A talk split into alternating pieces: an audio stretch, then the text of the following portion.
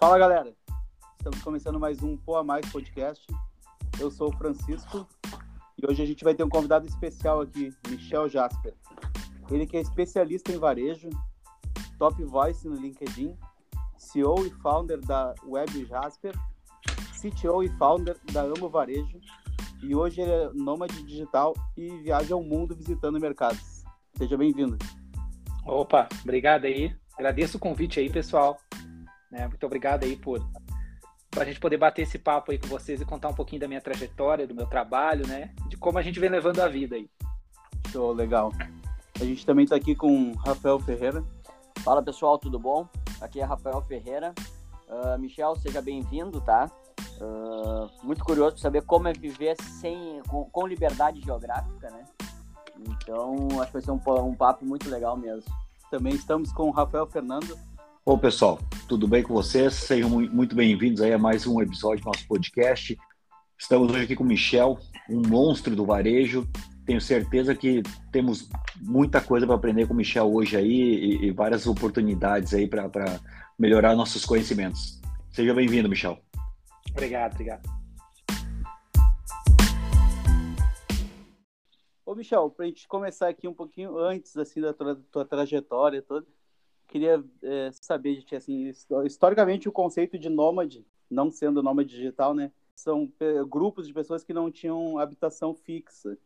Então eles é, seguiam, consumiam os recursos de alguns locais, daí esgotavam aqueles recursos, seguiam para um, um outro local já é, com melhores recursos e, e para ter uma vida melhor.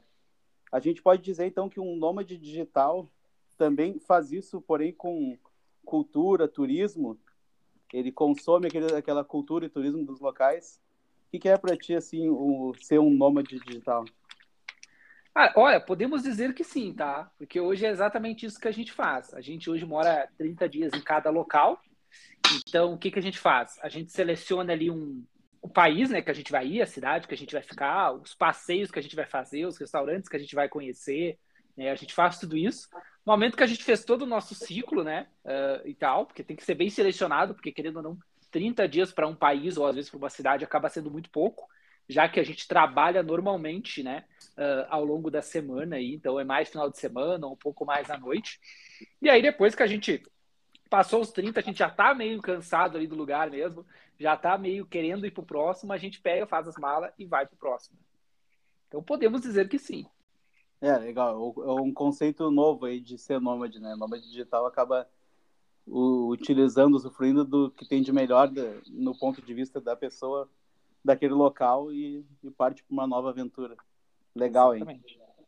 Então, comenta um pouco para nós aí é, a tua trajetória, como tu chegou no teu momento atual, qual que é toda a tua bagagem aí. Bom, hoje tá, uh, eu tenho uma eu tenho uma empresa de tecnologia, tá? Eu também sou sócio de uma empresa de recrutamento e seleção. Recentemente eu vendi uma parte dela aí para um pessoal para poder, né, uh, ter um pouco mais de tranquilidade, porque eu tocar duas empresas é um pouco complexo. Então hoje eu trabalho diretamente com tecnologia. A minha carreira realmente ela começou lá no varejo como empacotador de supermercado. Aí eu fui para repositor, eu fui crescendo nos cargos, cheguei a gerente, cheguei a supervisor, até quando de 2016, 2017 ali eu decidi abrir meu próprio negócio, né? Então eu abri minha própria empresa. E aí, uh, a partir daí, quando você abre sua própria empresa e você sai de dentro do varejo, sua vida muda bastante, porque a gente acaba tendo mais liberdade, acaba tendo mais horário, né? Uh, acaba tendo uma disponibilidade maior, diferente do que ser um gerente ou um supervisor de supermercado, que antes eu trabalhava para a área de supermercado, né? Então, quando eu era gerente, trabalhava sábado e domingo. Quando eu era supervisor, eu até não trabalhava os fins de semana, mas eu viajava muito, eu tinha que visitar, eu cuidava da operação de uma rede grande, então eu tinha muitas filiais, tinha que estar sempre com o carro rodando, viajando, né? E aí, quando eu abri minha empresa, eu abri para a área de tecnologia para varejo, porque foi uma deficiência que eu detectei quando eu era né, de operações, quando eu era da área de, de, de supermercado lá do chão de loja.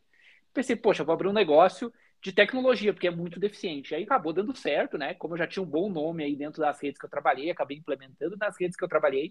E aí a minha empresa foi crescendo. Hoje a gente é bem estruturado, a gente tem direção, a gente tem sócio, a gente tem funcionários, a gente já tem uma, uma estrutura bem legal aí de trabalho, né? E eu administro, sou o CEO da empresa hoje à distância, né? o meu time também é 100% remoto, todos têm toda a liberdade de trabalhar de onde quiser. Meu sócio recentemente se mudou para outro estado, né? Então a gente, ah, mesmo os mesmos moldes que eu tenho de trabalho, eu quero que o meu time também tenha, que eles tenham essa liberdade, sem precisar ir para o escritório, né? Por mais que a gente hoje tenha uma sede, tenha um escritório, tenha uma estrutura, uh, todos os funcionários são livres aí para rodar e, e, trabalhar de onde quiser, com disponibilidade de horário e tudo mais. Coisa, claro, que uma empresa de tecnologia pode proporcionar, né? Michel, tu fala para nós aqui que é possível criar e gerenciar uma empresa de qualquer lugar do mundo e com qualidade de vida. Então, aqui eu te faço duas perguntas. Uma na, na, na, na qualidade aqui de, de como receber uma consultoria mesmo, né? Porque tem uma empresa com 300 funcionários e eu sempre tentei entender como é que a gente gerencia uma empresa né, de qualquer lugar, como é que tu, como é que tu cria essa cultura, como é que tu falasse um pouco para nós como é que tu gerencia a cultura da tua empresa, a cultura dos teus funcionários, como é que é tudo isso de forma online. E a segunda pergunta depois é o que, que é qualidade de vida para ti? Perfeito, perfeito. Respondendo à sua primeira pergunta, tá? Hoje, como a gente gerencia uh, o modelo, de, modelo de, de trabalho nosso aqui? A gente tem todas as áreas hoje numa empresa, comercial, marketing, né? Tudo, tudo interno, tudo nosso mesmo, e 100% das pessoas podem trabalhar com disponibilidade de horário, de horário, né? Então, ou seja, não tem um horário para trabalhar, ninguém aqui tem horário para trabalhar, e uh, com disponibilidade de poder morar em qualquer local, né? Tanto a grande, a maioria dos funcionários, claro, eu não conheço, eu nunca os vi pessoalmente e eles nunca foram no escritório da empresa. Então, o que, que a gente faz hoje? A gente tem todo um sistema de gerenciamento, tá? Mas não é um monitoramento, é um gerenciamento de metas, de prazos, de entregas. Então, a gente tem, por exemplo, uh, em relação a em relação atendimento ao cliente, suporte, por exemplo. Nosso suporte tem todas umas metas de atendimento na semana, de entrar em contato com os clientes, pedir se tem dúvida, atender quem, quer, quem tem alguma dificuldade, alguma necessidade. Né? Então a gente cria uma série de metas ali. Então, no final da semana, a única coisa que a gente olha é as metas.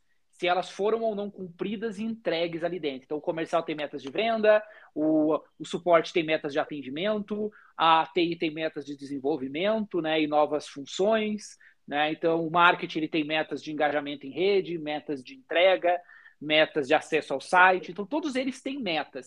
E essas metas, elas são assim, visualizadas semanalmente ou até quinzenalmente. E aí, como o funcionário vai atingi-las, isso a gente deixa mais na responsabilidade dele, com a liberdade dele. Então, por exemplo, o meu pessoal do marketing, se ele quiser trabalhar só dois dias na semana, mas eles entregar a meta, para nós não há nenhum problema. Se a menina, por exemplo, que escreve as nossas cópias, os nossos textos, ela quiser trabalhar um único dia, escrever todas as cópias em um único dia e o restante da semana ela quer ficar livre, ela tem toda essa liberdade também. O comercial quiser bater as metas e prospectar, conseguir os cadastros dos clientes num determinado período, ele tem toda a liberdade. Então, a gente basicamente somente monitora as metas e não os horários. Né? Tanto que aqui eu proíbo todos os funcionários de monitorar horário. Então, os líderes, os gerentes, eles não podem monitorar horário de ninguém. Né? É, uma, é uma regra que eu tenho assim. Agora, eu, recentemente, a gente contratou um diretor eu falei para ele, cara, que a gente trabalha com horário, então você não pode monitorar ninguém em termos de horário. É somente a entrega, a gente tem que cumprir as entregas, né? Então, ah, vamos reformular tal qual coisa, a gente tem uma meta de entrega. Então a gente foca hoje muito nisso, tá? Muito nas entregas e consegue, claro que é óbvio que aí entra muita tecnologia, tá? Nós temos várias ferramentas, CRM, uh, softwares de, de, gestão de projeto, né? A gente investe pesado em ferramentas, equipamentos, né? Por exemplo, eu tenho, eu, eu viajo com dois, três monitores, então a gente tem uma série de, de, de, de, monitoramentos de meta dentro desses softwares, né? Então a gente consegue gerenciar, cara, o que, que desenvolveu essa semana? ah, o que o cliente solicitou foi entregue, a gente tem todo o controle, basicamente. Mas, como eu disse, um controle voltado para entregas e não necessariamente né, para monitoramento de horários. Isso a gente não, não faz. E aí, claro, quando, isso, quando você trabalha nesse modelo, você tem um time mais engajado, você tem um time mais acreditando e comprando no, proje no projeto, porque o cara, quando o cara sai do modelo de trabalho antigo que ele tinha, de ter que ir para um escritório, de ter que estar sempre falando, prestando contras para alguém, de ter que estar sempre ali online, e ele vem para esse nosso modelo, cara, dificilmente ele vai querer sair. O nosso time aqui, para te ter uma ideia, grande parte do pessoal começou a empresa comigo, hoje ainda está comigo e, e vai seguir firme aí comigo por um, por um longo tempo, porque eles têm toda uma liberdade, todo uma, um modelo de trabalho que é muito benéfico para eles, né? E claro, a gente paga bem o funcionário, a gente dá estrutura para ele trabalhar, o que ele precisa, a gente ajuda. Então, a gente cuida muito isso, né? Então, esse é um dos, dos modelos aí que vem dando certo para a gente. Então, a gente vem cada vez já habituado. Para nós é super normal, seria super estranho a gente reunir a galera no escritório. A gente nem saberia o que fazer. Né? De quantos, de quantos funcionários estão falando, mais ou menos? Hoje, hoje, em torno de 30 e poucos, mais ou menos. E tem alguns que tu nunca viu presencialmente? É, eu acho que 90%, né? legal, muito legal. muito legal. E como é que funciona? Uh, uh, bom, mas aí vocês fazem reuniões online, treinamento, tudo online. Uh, o cara, tudo bem, o cara entrou e tem a meta dele, mas a explicação do que, do como funciona a empresa, como vai funcionar para ir atingir essa meta, tudo vocês fazem reuniões online daí? Tudo online, né? Daí é tudo online, reuniões online. Então, tipo, digamos, a gente, a gente, por exemplo, tá? As reuniões também a gente não trabalha em caráter obrigatório, né? Então as reuniões elas são todas opcionais. A gente gera uma agenda de reuniões para a semana e quem puder participar e estar tá naquele horário vai estar. Quem não tiver, depois ele recebe a ata ali, ele recebe a gravação da reunião, ele pode assistir quando ele quiser. Então a gente meio que assim, o funcionário quando ele entra assim, ele passa por um treinamento, por uma por toda uma estrutura toda online também. E o nosso próprio cliente ele aprende a ser online, porque hoje, por exemplo, se o cliente ele quer uma visita, a gente começa a, a moldar ele, explicar que a gente não visita ele, que ele tem que vir para o nosso modelo online. Então, o cliente, desde o primeiro fechamento com o cliente, hoje nós atendemos grandes redes de varejo, tá? Uh, grandes players do Brasil. desde o primeiro contato com o cliente, ele é online, todo o suporte ele é online, todo o treinamento com o cliente ele é online. O cliente ele aprende a trabalhar online com a gente, ele aprende a vir para o digital. A gente disciplina ele nesse modelo também. Então, hoje, por exemplo, eu atendo redes de varejo grandes, aí com faturamento de, de milhões ou até na casa de bilhões, cara, e os diretores eles têm que se adaptar ao nosso modelo de trabalho, que ele é ou não online, né? Então, a gente tem toda, todo esse modelo. Então, o cliente mesmo ele já vai se habituando a estar no digital, a se comunicar com a gente online, mas claro que a gente aí tem uma estrutura uh, super a gente é super estruturado nisso, né? Por exemplo, o nosso cliente, cara, ele não precisa abrir chamado aqui, ele não precisa fazer nada, ele tem acesso direto ao WhatsApp do, do pessoal, do suporte, então a gente tem uma estrutura boa de atendimento, então ele não sente falta do, do presencial, porque sana mais rápido qualquer problema ou qualquer dificuldade que ele tem no próprio online, né? Legal, muito legal. Tu já sabe qual é o real teu cliente, né? Porque nem todos vão ser, mas aqueles que vão ser já estão adaptados já a esse formato, né? Exato, e, exatamente. E, Michel, tu já passou por alguns países, né, nessa tua jornada aí de nômade. Então, são culturas diferentes e tu já está conseguindo visitar novos uh, supermercados com, com aqueles conceitos diferentes. Quanto isso já agregou na, na, na tua empresa? Quanto tu já conseguiu trazer de no, eh, inovação para o próprio teu cliente final? Ah, agrega demais, né? Porque uh, quando eu visito as lojas aqui, a gente fica muito antenado no que eles têm de tecnologia, no que eles têm de, de novidades, de exposição, porque nós, hoje a minha empresa ela é uma empresa de software para supermercado, nós temos três softwares, e um desses softwares é um software que organiza as mercadorias do cliente na prateleira, na gôndola, né? Quando você vai no supermercado, toda a distribuição dos produtos dentro do supermercado existe uma estratégia, tá? Então, ah, por que, que esse corredor fica aqui? Por que esse produto está posicionado aqui? Existe toda uma estratégia para cada um dos produtos. Temos clientes aí que trabalham com 30, 40 mil produtos. E o nosso software ele automatiza essa estratégia. Então, ele analisa os dados do cliente e ele gera essa exposição. Então, quando a gente visita os supermercados de fora, a gente vê muita coisa nova, muito modelo de exposição diferente, alguns agrupamentos. Então, a gente acaba fazendo alguns testes em alguns momentos e alguns clientes, né? E aí acaba lá dando resultado legal, surtindo um efeito bom. Às vezes não dá tão certo, porque culturalmente é diferente, mas a gente vai testando e o cliente ele é bem aberto para isso, né? Então, é um processo assim, bem interessante, te agrega bastante. Sem contar, claro, o conteúdo que a gente consegue gerar para as redes sociais, né? É muito interessante para as pessoas que me seguem, que seguem a empresa, ver esse, esse conteúdo de fora, ver esses outros cenários fora do Brasil. Michel, duas questões, tá? Como que tu vê o mercado hoje do varejo no Brasil, perante ao que tu vivencia fora aí no exterior, né? Nas tuas visitas.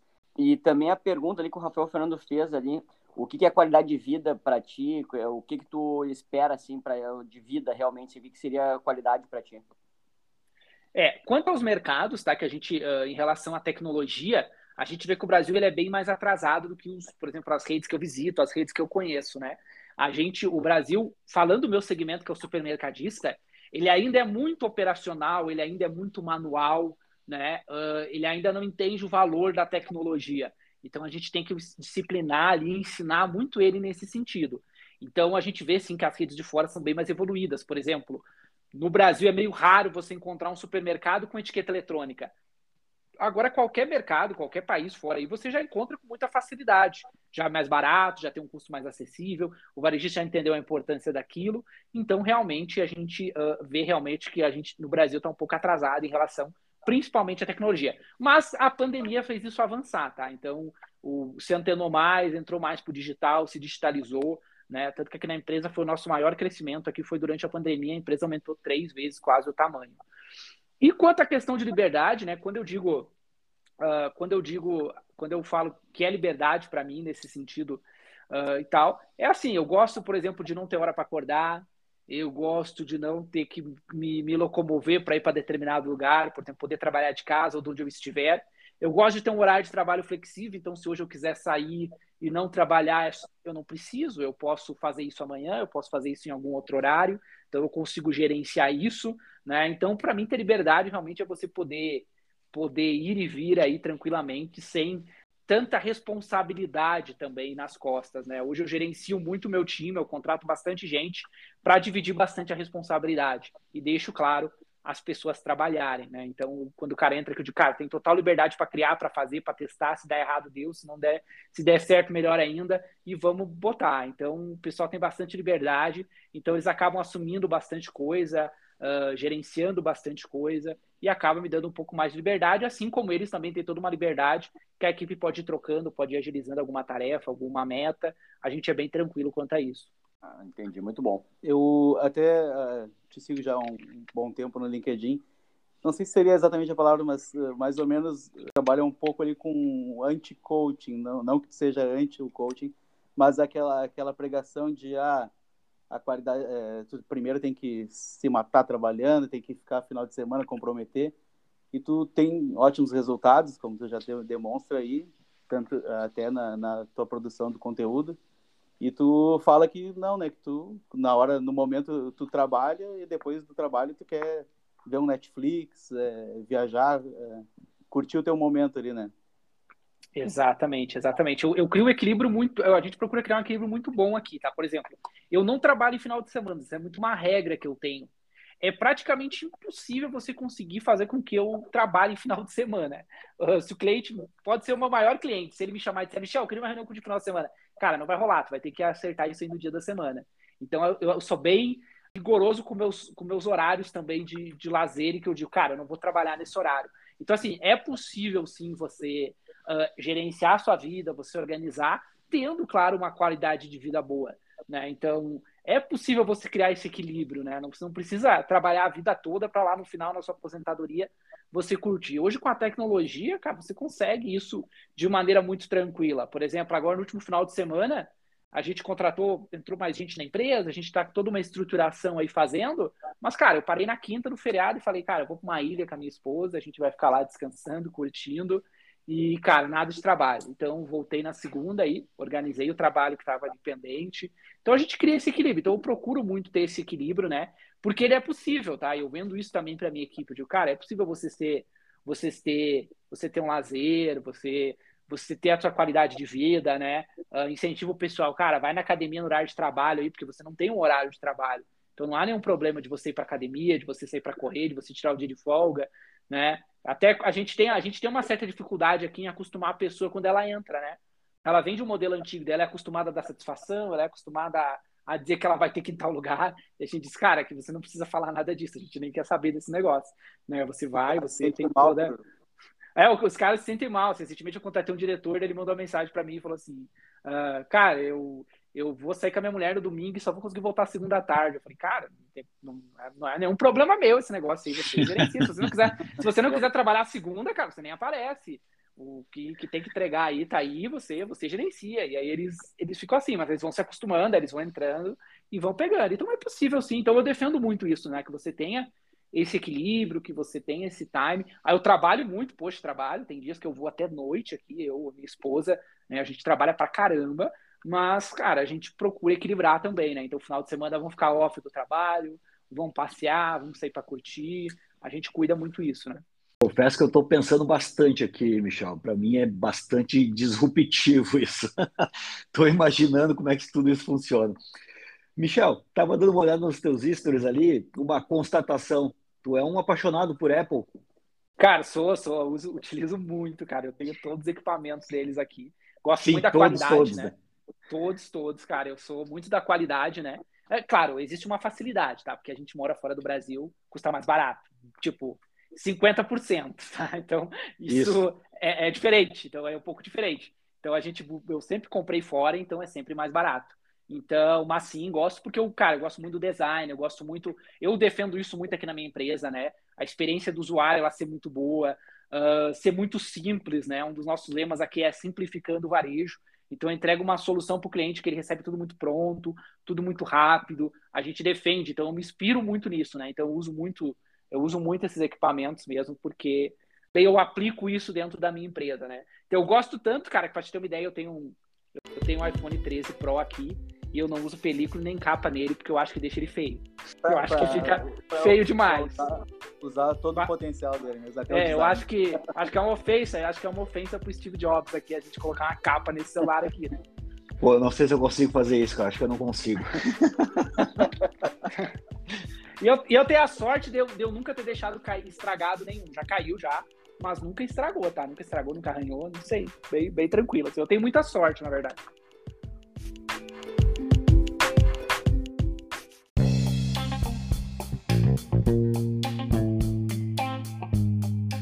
Michel, tu é CEO da, da Web Jasper, CTO da Eu Amo Varejo, é conselheiro da Associação Comercial de São Paulo. Como é que tu, eu não sei se tu fala disso abertamente ou não fala, quais são os big numbers? Eh, a gente tem acesso a isso? Como é que, como é que tu enxerga, como é que tu gerencia tudo isso? A gente consegue ter uma ideia do que, que a gente está falando aqui? Uh, tu diz o tamanho do nosso negócio hoje? Exato, exatamente, tamanho do negócio.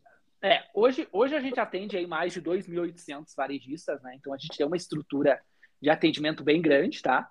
É uma empresa que ela, que ela dobra aí de tamanho todo ano, a gente vem num crescimento gigante. São uma empresa que a gente não precisa de investidor, né? A gente tem uma é bem capitalizado, é bem estruturado nesse sentido. E a empresa ela construiu sua própria capitalização aí ao longo do tempo sozinha, né? Então é um ponto interessante.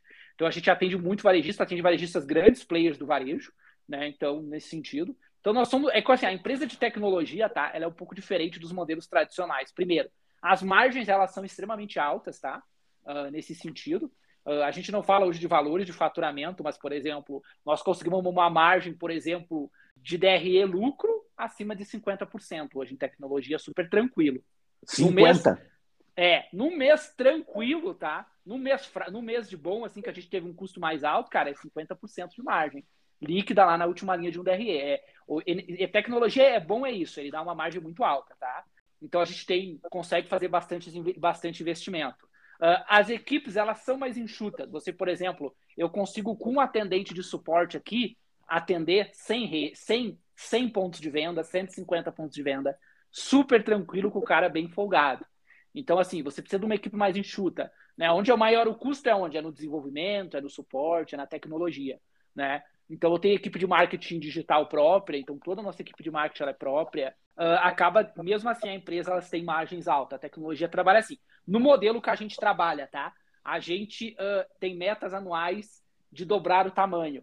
Agora, se você pega, por exemplo, uma empresa que ela tem uma meta de crescer 10 vezes no ano, aí ela tem que investir mais. A gente vai um pouco mais devagar, mas com um pouco mais de constância, com caixa, com estrutura. Né? Então, eu prefiro assim, cara, vamos dobrar o tamanho esse ano não vamos tão loucamente fazer nada maior. E aí no outro ano dobra o tamanho de novo. Então a gente vem fazendo isso. A pandemia ela, teve, ela realmente fez com que a gente tivesse alguns gargalos, cresceu demais, a gente até nem tinha tanta estrutura, teve que se estruturar, mas a margem é muito boa, tá, do negócio. Lá no meu no Varejo, que é uma outra empresa que eu sou sócio, que fui eu que fundei ela, mas eu vendi 50% dela tem pouco menos de um ano aí.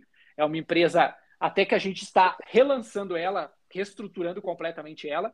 Aí lá sim é uma empresa que a gente atende 600 varejistas, 150 varejistas em recrutamento e seleção hoje, né? Então a gente tem toda uma estrutura. Mas naquela lá eu só cuido da área de tecnologia, então eu cuido do desenvolvimento, de aprovação dessa área, tem outra pessoa que administra ela, né? Então existe nesse sentido. E na associação, no caso, eu sou um conselheiro, né? Então eu participo das reuniões de conselho da Associação Comercial de São Paulo, uh, ajudo eles a estruturar os projetos, faço todo esse acompanhamento, né? Tudo online. Tudo online, tudo online. Né? Tudo online. Só para confirmar. ô, ô, Michel, e se um varejista estiver te ouvindo aqui, quais são os principais diferenciais que a tua empresa entrega, assim, quais são, qual é o teu principal foco também da tua empresa? Bom, hoje, nós, hoje o nosso foco principal, tá? A gente tem três softwares hoje, um software que faz toda a controle e gestão de validade do supermercadista, né? Então, toda a gestão, que é um dos grandes problemas do varejo hoje, é o controle de validade. Varejo perde aí no Brasil uh, praticamente um bilhão por ano só em produto vencido. Então, é, é um, algo bem crítico. Uh, nós temos um software que faz o gerenciamento de negociações de espaço porque uh, quem é um pouco de fora do segmento não sabe, tá? Mas um supermercado, uma farmácia, a gente não atende só supermercado, tá? A gente atende farmácias, lojas de conveniência, postos, a gente atende vários segmentos, mas o claro que 90% é o supermercado, porque eu sou da área, a gente é mais especialista nisso. Então, assim, a gente tem um só que faz o gerenciamento de negociação. O supermercado, a farmácia, ele ganha dinheiro de duas maneiras hoje, tá? Vendendo o produto para o cliente, ganhando a margem daquele produto, e vendendo espaço para o fornecedor. Então, ou seja, para o fornecedor ele estar tá presente no supermercado, ele precisa pagar pelo espaço físico. O espaço físico não é de graça. Então, a gente gerencia essas negociações através de um software. Eu forneço um software varejista que ele consegue negociar, ver quem está pagando, quem é que está mais rentabilizando. Ele consegue fazer toda essa gestão e prestar conta, claro, para a indústria. E a gente tem um software que ele faz a planogramação de loja. Hoje nós já somos um dos maiores softwares do Brasil. Eu acho que a gente é o segundo da América Latina em termos de tamanho hoje, né, de planogramação. Nós somos uma, um software que ele analisa toda a exposição de cliente do, dos produtos. Então, como eu falei, existe toda uma ciência para expor o produto na prateleira. E o nosso software, através de inteligência artificial, conectado lá no dado, no RP principal do cliente, ele analisa esses dados e gera uma fotografia ideal para a exposição desse produto. Né? Então, aí aumentando a margem do cliente, aumentando a venda, aumentando o giro dos produtos, fazendo com que o produto não fique sem girar mais de 10, 15 dias ali no ponto de venda. Então, ou seja, a gente faz esses. Hoje nós temos esses três softwares. E a gente em breve vai lançar mais dois aí que a gente já está trabalhando para desenvolver, né? E eu não sabia até disso. Então, quando um supermercado aluga um espaço, ele, o fornecedor que controla o próprio produto dele. Isso, exatamente. Exatamente, exatamente. Vou te dar um exemplo, tá? Uh, o café lá, a, o, o mercado trabalha com, com 100 marcas de café hoje, 150, 200 marcas, dependendo do tipo de mercado. Para aqueles cafés estarem presentes no ponto de venda, eles precisam pagar uma verba mensal pelo espaço na prateleira. Óbvio que sempre quem vai pagar mais é os grandes players, como Nestlé, Três Corações. A Nestlé compra quase 50% do espaço da prateleira. A Coca-Cola ela compra 70% do espaço da prateleira.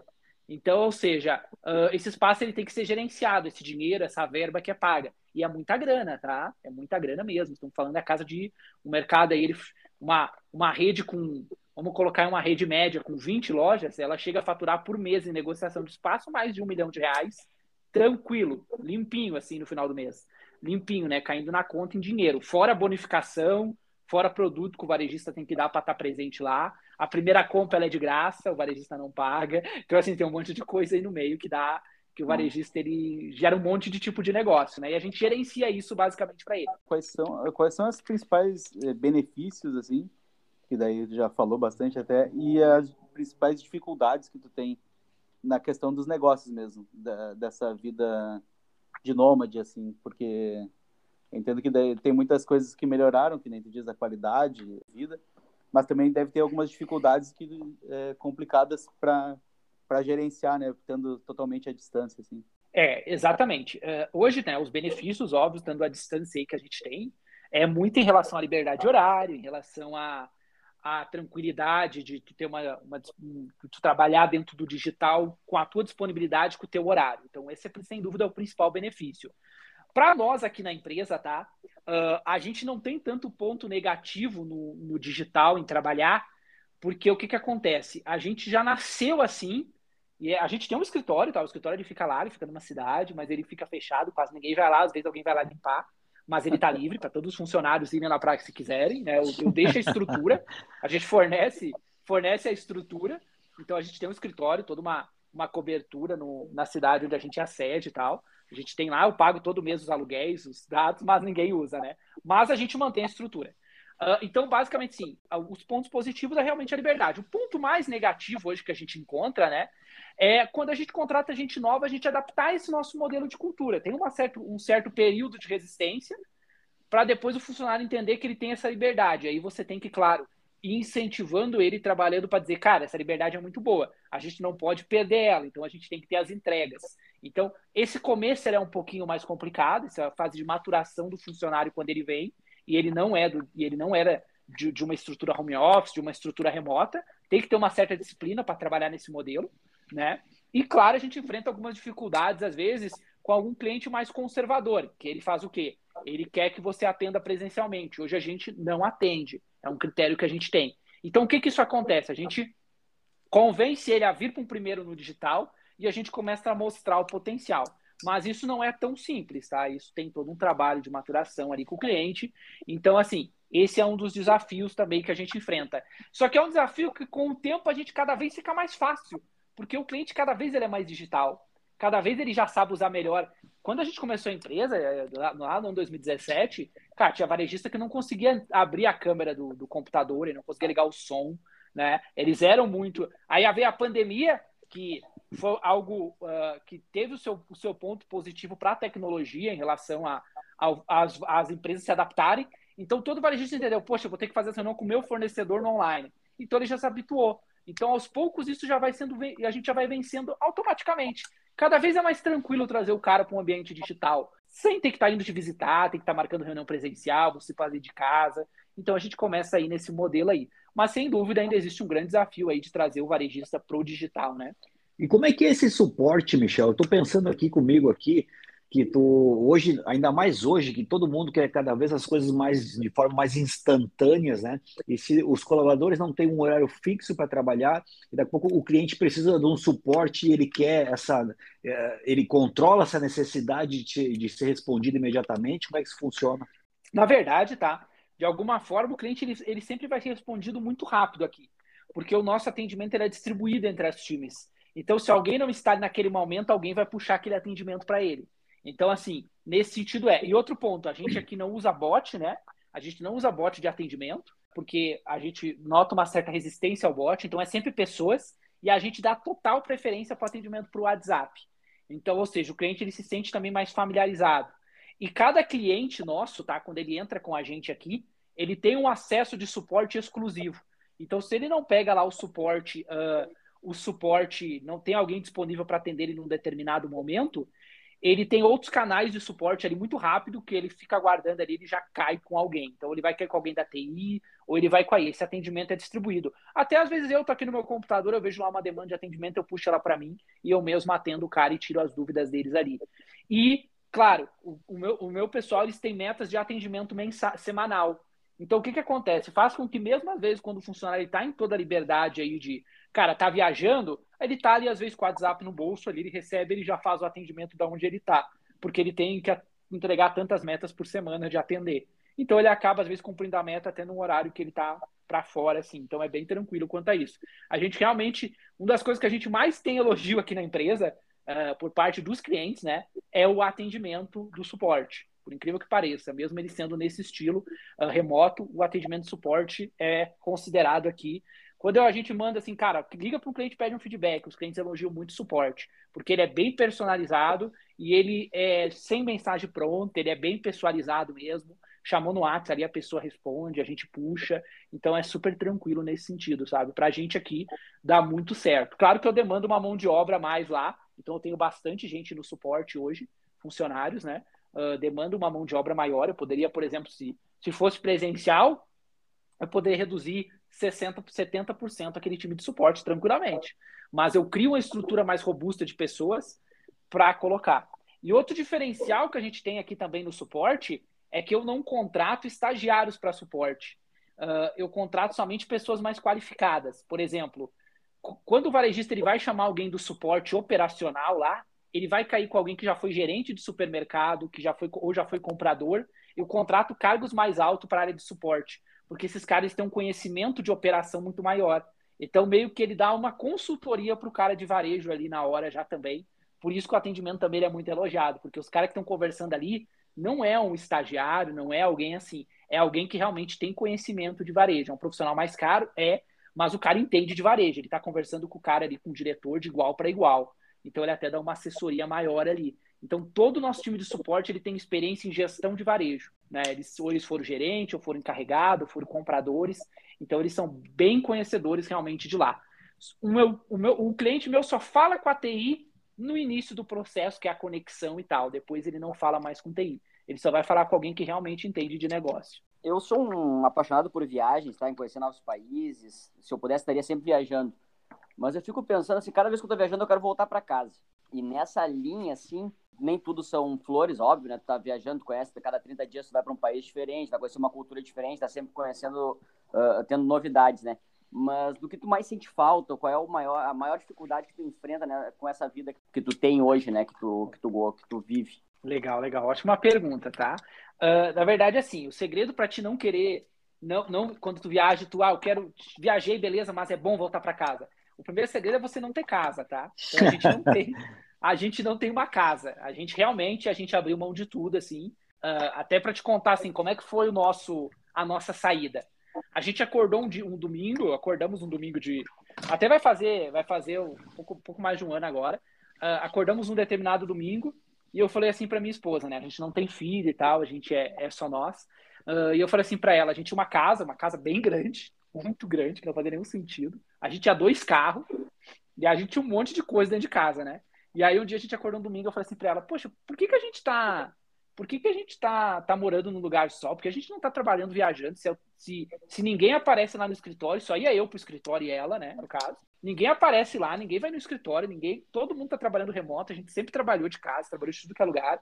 Por que, que a gente tem uma casa? E ela olhou para mim e falou: Poxa, é verdade, né? Não faz muito sentido. Aí a gente foi para uma padaria que a gente tinha lá na cidade, a gente sentou e a gente falou: Cara, vamos vender tudo que a gente tem em 30 dias e vamos pegar uma mochila e vamos cair na estrada e nós começamos a vender. Vendemos carros. Nós vendemos tudo, na verdade, em 20 dias.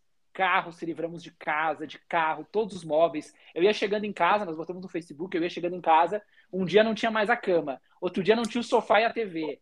Tudo ia sumindo, assim, a casa ia se esvaziando assim de um dia para o outro. As pessoas vinham de caminhão pegar as coisas, porque nós vendemos muito barato. O meu carro eu vendi com cara, 30% de desconto abaixo da FIP lá pro cara uh, pro cara pegar ele. Eu falei, cara, se você comprar o carro agora, fizer os papéis, você pode levar embora.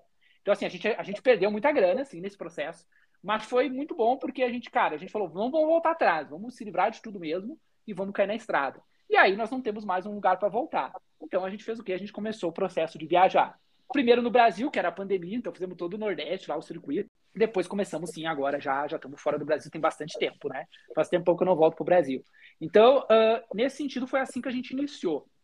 O que eu sinto mais falta, o que tu sente mais falta do Brasil, tá? Eu sempre tive uma família muito pequena, então era eu, minha mãe e minha irmã e uma tia. É só o que tem na minha família hoje, né? A gente está quase em extinção aí, os Jasper. São bem poucos. Então, cara, uh, em relação à família, cara, eu ligo, a gente mantém contato. Então, eu, eu, nunca fui muito família. Eu saí de casa com 16 anos, morar sozinho e toquei minha vida. Então, assim, morar longe de casa já. Então, sempre fui acostumado a estar sozinho. Então, não vou te dizer que eu sinto falta da, de família, porque realmente, sendo sincero com vocês, eu não sinto. Converso normalmente, mas não é um sentimento que tem. O que a gente mais sente falta do Brasil é a comida, né, cara? A comida do Brasil é fantástica. Dependendo do país que você vai, você dá uma, uma penada ali no que você vai comer, mesmo a gente indo em bons locais, né? Que a gente procura frequentar os melhores restaurantes para conhecer, que a gente é apaixonado por gastronomia. A minha formação, inclusive, é gastronomia, tem nada a ver com o que eu trabalho. Então, a gente faz, mas, cara, mais, o que eu sinto mais falta mesmo é a comida, tá? É realmente o que, o que bate ali a saudade é, é a comida. Esse que é o grande desafio. Entendi. E só mais uma pergunta, dentro dos critérios que, tu, que vocês usam, é só para ir seguindo o país, assim, além de uma internet boa, né, porque é o teu meio de trabalho, na verdade, tem algum critério que tu usa para escolher o país que vocês vão ir? Na verdade, tá, a gente não tem muito critério e nem, e nem tem planejamento nesse sentido, tá? Como é que funciona? A internet, a gente, a gente chega no local, quando a gente escolhe o país, que é aí que a gente vai se preocupar com a internet. Primeiro, então, a gente escolhe o país. Aí depois vai escolher um Airbnb, vai verificar a velocidade, tudo com eles. A gente só fica em Airbnb, né? Uh, então, o que, que a gente faz? Como é que a gente seleciona o país? Na verdade, neste primeiro momento, a gente está indo por proximidade, né?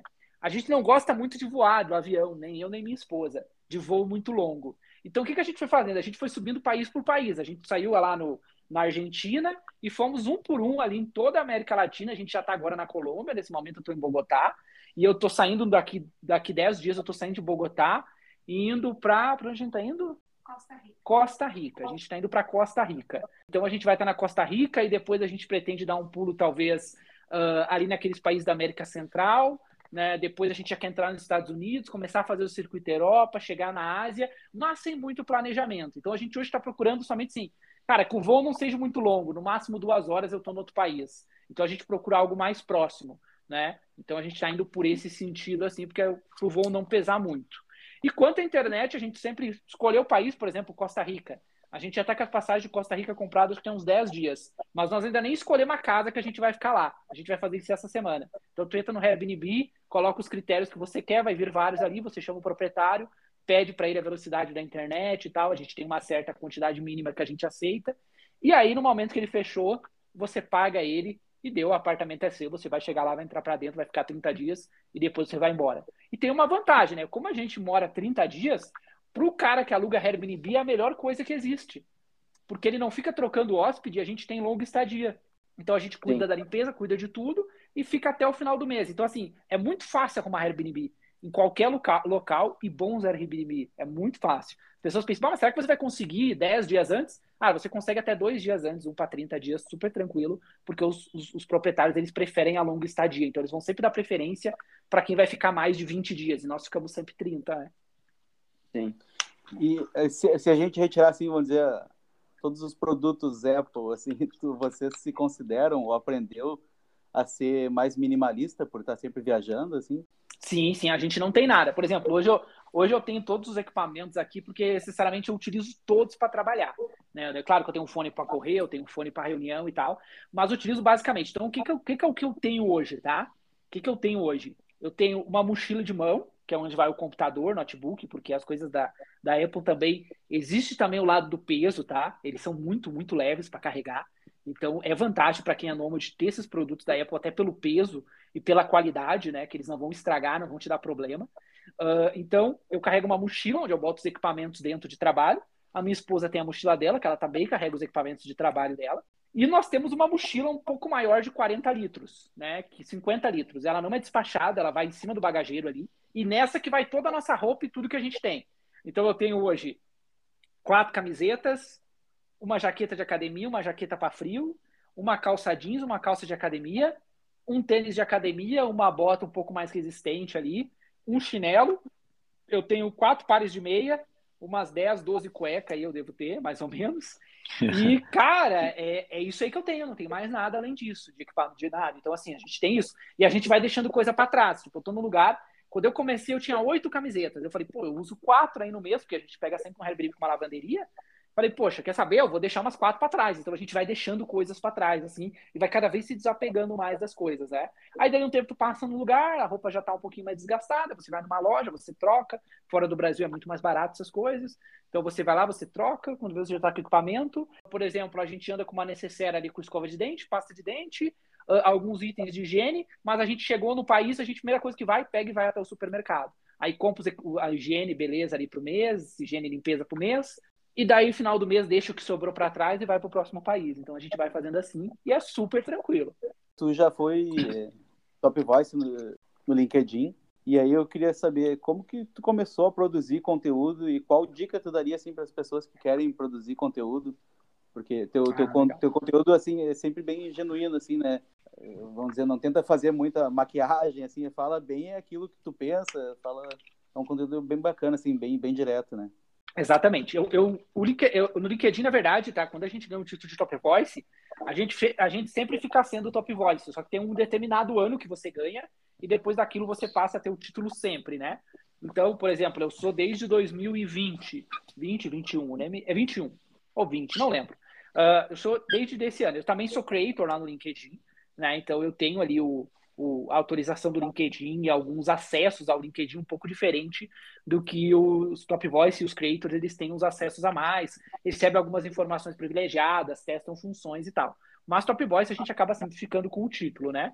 Uh, como eu comecei no LinkedIn, na verdade? Eu comecei, quando eu comecei a minha empresa, uh, a gente não tinha grana, né? Uh, a minha empresa eu abri com, com peguei um, um empréstimo no banco de 18 mil reais na época para criar o site e começar a fazer o software. E a gente não tinha grana para divulgação. Então eu falei, cara, onde é que eu vou divulgar esse negócio? Nas redes sociais, beleza, mas eu acho que eu vou, eu vou fazer uma conta, eu vou começar a usar o LinkedIn. Então eu usava muito o LinkedIn para escrever os textos ali e para divulgar a minha empresa. Foi dali que veio meus primeiros clientes, né, cara? Foram do LinkedIn. E aí eu comecei a produzir conteúdo, né, e tal, montei uma estratégia, porque eu tenho uma estratégia. Hoje eu já não digo, não tenho mais tanto, tá? Mas na época eu tinha uma estratégia. Então era assim, eu fazia dois posts por dia, porque uma coisa que conta muito no LinkedIn é a constância.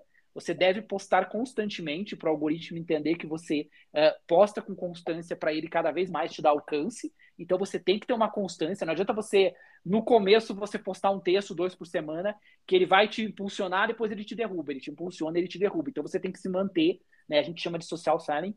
Você tem que se manter numa certa linha. Então você tem que ter uma constância. Então eu postava duas vezes por dia. Eu passei três anos postando duas vezes por dia, todos os dias, inclusive final de semana.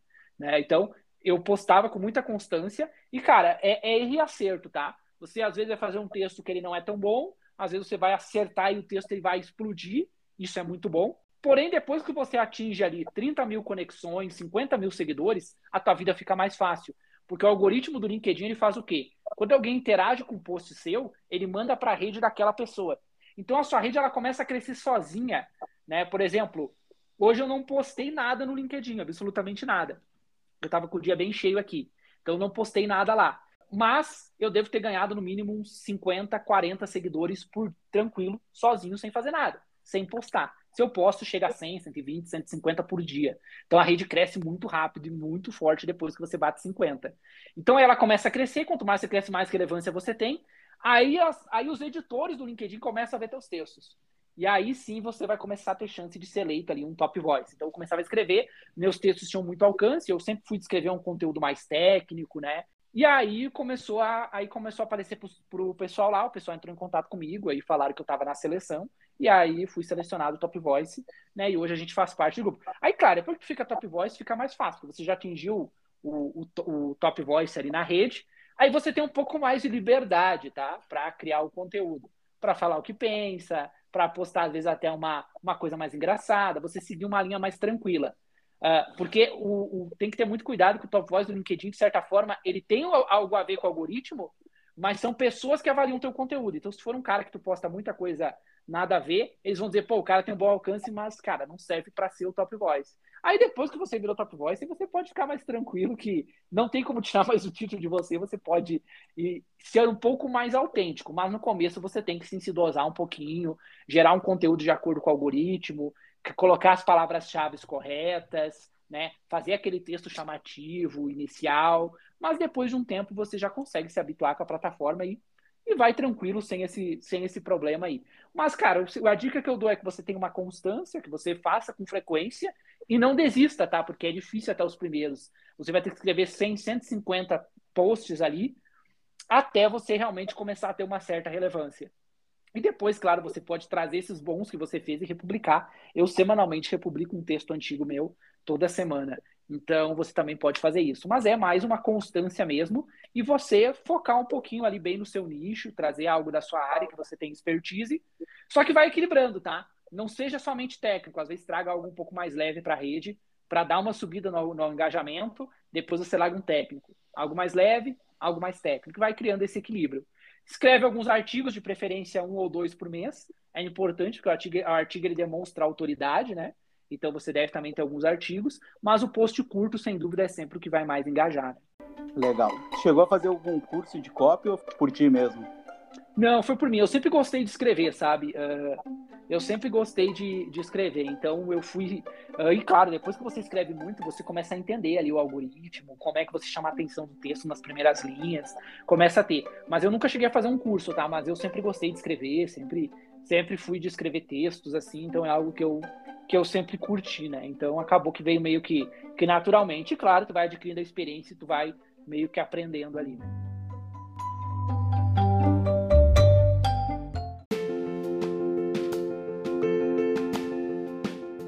Ô Michel, já estamos aqui com quase uma hora de podcast, então indo para o nosso encerramento, eu sempre gosto de fazer uma última pergunta para os nossos convidados aqui.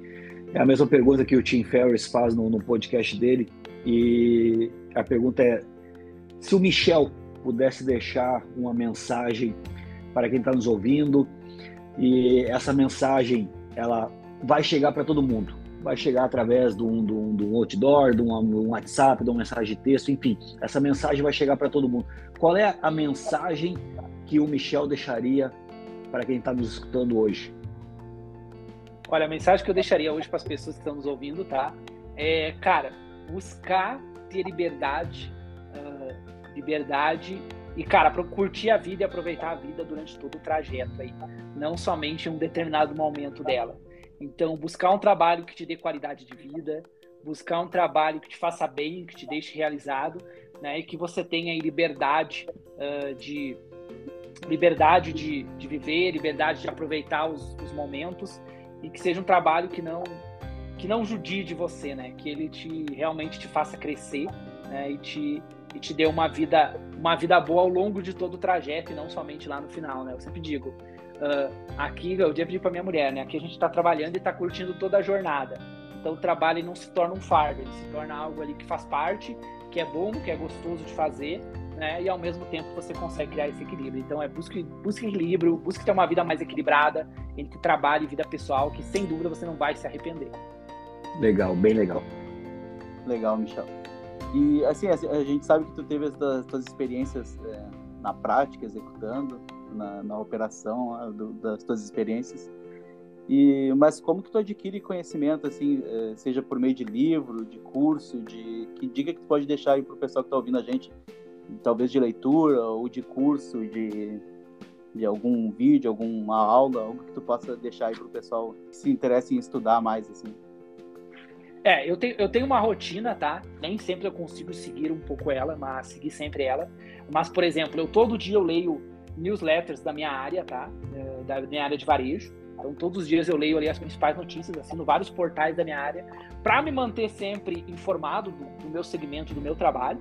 Uh, eu procuro ler sempre também, tá? Quando eu, às vezes o dia é meio puxado, a gente não consegue, mas eu tento encaixar uma hora de leitura aí no meu dia né? E eu tento encaixar uma hora de estudo no meu dia. Agora, claro, devido às viagens, eu estou estudando muito mais idioma, né? Então, estou aprendendo ali, forçando inglês, espanhol, né? A gente está tá indo mais por esse para esse caminho justamente pela, por mais pelas viagens. Mas, cara, busca, busca hoje muito curso digital, mas vai lá e compra o curso e faz, né? Porque a gente adora comprar curso e não fazer.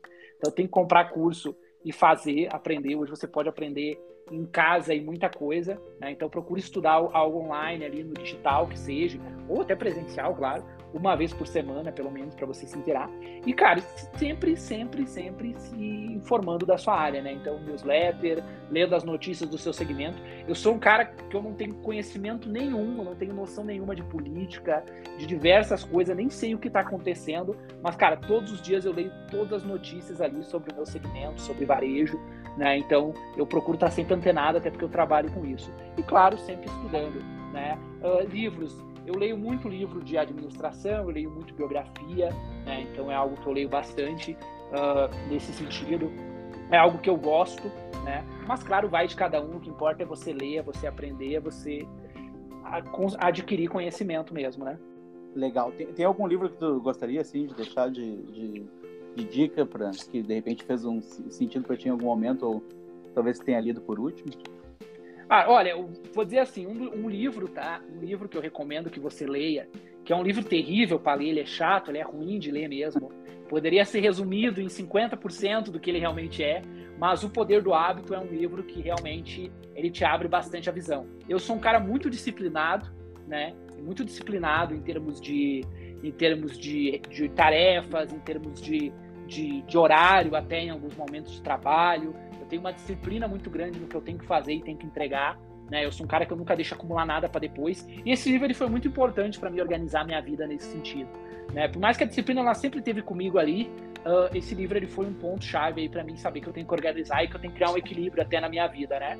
Uh, então é um livro interessante. Outro livro que eu recomendo que vocês leiam, que o título ele engana um pouco, mas é o Trabalho quatro horas por semana. É um livro muito bom porque ele fala exatamente sobre esse estilo de vida que eu levo, de você ter esse equilíbrio né? Ele não fala que você tem que trabalhar só quatro horas por semana, não, não é isso. O título é meio um pouco fora, mas ele fala sobre você ter esse equilíbrio de, cara, tirar férias talvez todos os dias e conseguir trabalhar todos os dias, né? Você ter esse equilíbrio ali na sua vida pessoal. Então, é um livro fantástico também que te abre bastante a mente sobre desapegar das coisas, sobre não ter não ter apego a, bens materiais, né? Até apego às experiências, né? Então, esse é um livro também fantástico que eu recomendo que você leia, que vale muito a pena. Legal, hein? Ótimas dicas, gente. E, Michel, como é que, como é que o pessoal que se interessou aí pode te achar pra, nas redes sociais? Quais são as principais redes e como pode te achar? Bom, hoje eu produzo, hoje eu produzo muito conteúdo. Onde eu produzo mais conteúdo profissional mesmo, tá? É no LinkedIn. Então é só você procurar lá o meu nome, Michel Jasper, que você vai me achar, que a gente aparece bem no início das buscas mesmo com o nome. Então, procurando Michel Jasper, você me encontra no LinkedIn. Lá onde eu produzo mais conteúdo técnico, eu, eu vou mais nesse sentido. Eu produzo também conteúdo no meu Instagram, mas o meu Instagram é um Instagram um pouco mais pessoal. Então, no meu, ali no meu Instagram você consegue acompanhar meu dia a dia, minhas viagens, o que eu estou fazendo. Eu visito supermercados, mostro tudo no Instagram. Eu visito os varejistas, eu mostro como é a cultura local. Eu compartilho mais o meu dia a dia no Instagram também. Então, eu gero também bastante conteúdo de varejo, mas o conteúdo mais profissional acaba indo lá pro LinkedIn. Então essas são as duas principais redes que eu utilizo, é só procurar Michel Jasper no Instagram ou Michel Jasper lá no LinkedIn que você encontra o meu perfil aí e bem tranquilo de, de encontrar, porque eu quando na, eu, tenho, eu tenho perfil em todas as redes, tá? Se você entrar em qualquer rede social aí que existe, eu vou ter o meu perfil lá, Michel Jasper. Porque eu, eu entro para pegar o nickname rapidinho, né? Vai que um dia eu vou ficar bem famoso e eu você que é esse cara que tem milhões de seguidores em qualquer rede que eu colocar meu nome, então eu já pego o nickname, salvo lá e deixo ele quietinho lá. Às vezes eu nem uso a rede, mas tá garantido meu nome lá. Então, qualquer rede que tu entrar, tu vai achar o Michel, tá? Em qualquer uma mesmo. Eu tô em todas. Mas então, o que eu produzo conteúdo é mais nessas duas. Isso é uma boa dica, né? Legal, pessoal. A gente às vezes acaba uh, marcando passe e, perdendo um, um login bom, um, nome, um username bom, né? Até falando em dica, agora eu me recordei aqui, tu, tu deu um tempo atrás uma dica que eu achei muito boa. Até eu utilizo no meu celular, que é fazer um acesso rápido de mensagem, né? Tu falou até pelo inconveniente, né? De, de alguma loja, algum, alguém que te ache ali, daí tu teu contato e tu não queira aquele contato, mas eu achei muito boa aquela dica dela, eu uso ela. Uso até para outras uh, questões assim de, de alguma abordagem, eu boto ali algumas letras que já puxam uma mensagem automática muito boa com outra dica mesmo. E esses atalhos de teclado, né, ajudam bastante. A gente, uh, cara, isso nos, em todas as redes, por exemplo, no LinkedIn a gente recebe muita mensagem, né? Por exemplo, eu esvaziei meu inbox semana passada, já tem mais de 100 lá. Então, cara, o atalho de teclado ele vai te ajudar a responder, porque hoje eu não terceirizo nenhuma rede minha, né? Toda sou eu que respondo, sou eu que tô lá, né? Então, uh, nesse, eu pretendo sempre seguir nesse caminho, né? Mas isso te ajuda, isso te dá uma boa velocidade. E, Rafael Ferreira, como é que o pessoal pode te achar que estiver ouvindo aí? Uh, bom, primeiramente, Michel, quero te agradecer, tá? Para mim foi esclarecedor algumas dúvidas que eu tinha. Eu tenho um problema comigo que é de ficar em casa e resolver os problemas dentro de casa. Eu tenho que sair para a empresa, para o escritório, para me sentir como se eu estivesse trabalhando. E isso eu confesso que é pouco fácil eu fazer, assim, de ficar em casa e resolver os problemas de casa. Parece que eu, que eu não estou trabalhando, né? Então, de repente, eu vou começar a botar em prática algumas algumas dicas tuas aí mais por produtividade do que por tempo de trabalho, né? Para me encontrar nas redes sociais é no Instagram, é Rafael das Vendas. Uh, Rafael Fernando, como é que te encontra, hein? Ô pessoal, pode me achar no arroba Rafael Fernando. Michel, obrigado, obrigado de verdade aí, conversa fluiu fácil. Confesso que, que foi para mim bastante disruptiva, fiquei pensando em muitas coisas aqui, como é que a gente pode realmente uh, colocar isso no dia a dia. Vou, vou, vou pesquisar mais, vou tentar realmente me abrir um pouco mais para esse, esse novo mundo. Tu me apresentou um novo mundo hoje aqui. Obrigado mais uma vez, Michel. Bom, com muita feliz. Então tá, eu também, Francisco.gutex, quem quiser me achar, tanto no LinkedIn ou no Instagram. Vai trocar uma ideia lá, falar de podcast, falar de negócio, pode me achar lá. E, Michel, é, muito obrigado de novo aí pelo teu tempo, pelo, por toda essa troca de ideias aí. Foi, foi muito bom, acho que para todos nós. Espero que todo mundo que esteja ouvindo também goste. Obrigado, pessoal. Gente... Eu que agradeço o convite. Tem o Instagram do Poa Mais, né, é o nosso podcast. Então é poa.mais. Lá vão ter cortes, vão ter é, mensagens e também a agenda dos convidados. A gente já deixa lá ligado com o link para já ouvir é, esse episódio e outros no Spotify. Obrigadão então, Michel. Então vamos finalizando. Obrigado também, Rafael, Rafael Fernando. Até o próximo. Valeu, pessoal. Valeu, pessoal. Obrigado. Obrigado, um abraço. Tchau, tchau.